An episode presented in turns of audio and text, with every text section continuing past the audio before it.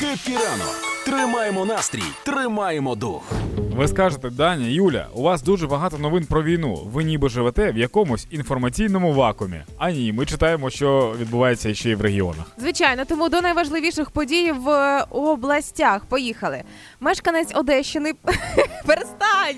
Я просто не читав це. Мешканець Одещини прив'язав мотузку за ногу односельця і тягав його по землі, щоб дізнатися, хто вкрав його кавуни. А прикинь, він його пів- прив'язав за ногу за, за мотузку, щоб Так. дізнатися, хто вкрав мотузку. А потім такий, а Так, далі на Київщині, е, коли був у листопаді цей останній м, масований обстріл, діти Так. після нього принесли до школи збиту ракету.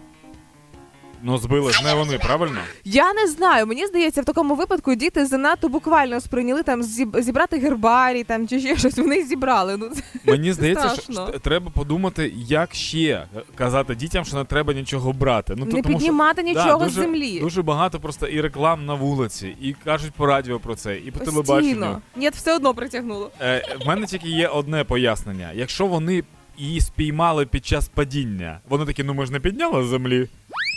Ну це дуже небезпечно. Ще раз нагадайте своїм дітям, що нічого не потрібно піднімати, тим більше кудись нести. Ну прям дуже не потрібно. Да, якби були російські діти, ми б зараз розганяли смішно, а тут ні. Ні, тут тут треба треба. думати про дітей. Е, далі до прикордонних новин, але окрім Росії, у нас ще є інші сусіди. От, зокрема, чернівецькі прикордонники закликали втриматися від незаконного перетину кордону та Молдова, якщо не помиляюсь, чи Румунія поруч. А, закликали не перетинати кордон незаконно, бо там взагалі-то ходить ведмідь.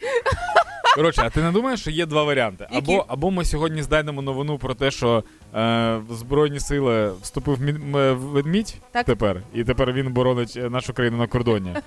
Або інша штука, що прикордонники, е, ну реально 9 місяців війни.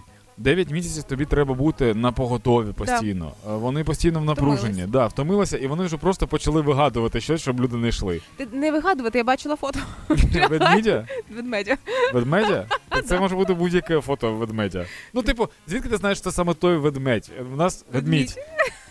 Коротше, в нас же нема такої штуки, що знаєш, от якщо тачка якась, то ти по номерах можеш хоча б зрозуміти, українська або ні. А так я зараз тобі покажу будь-якого Медя. і. Блін, мені так важко, ведмедь, відмідь. Коротше, бррр, покажу тобі будь-якого. І типу ти не зрозумієш, звідки він.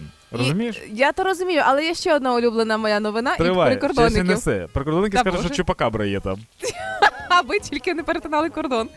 І Закарпатський суд оштрафував прикордонника на 2400 гривень за те, що той під час несення служби дивився відосики в Тіктоку.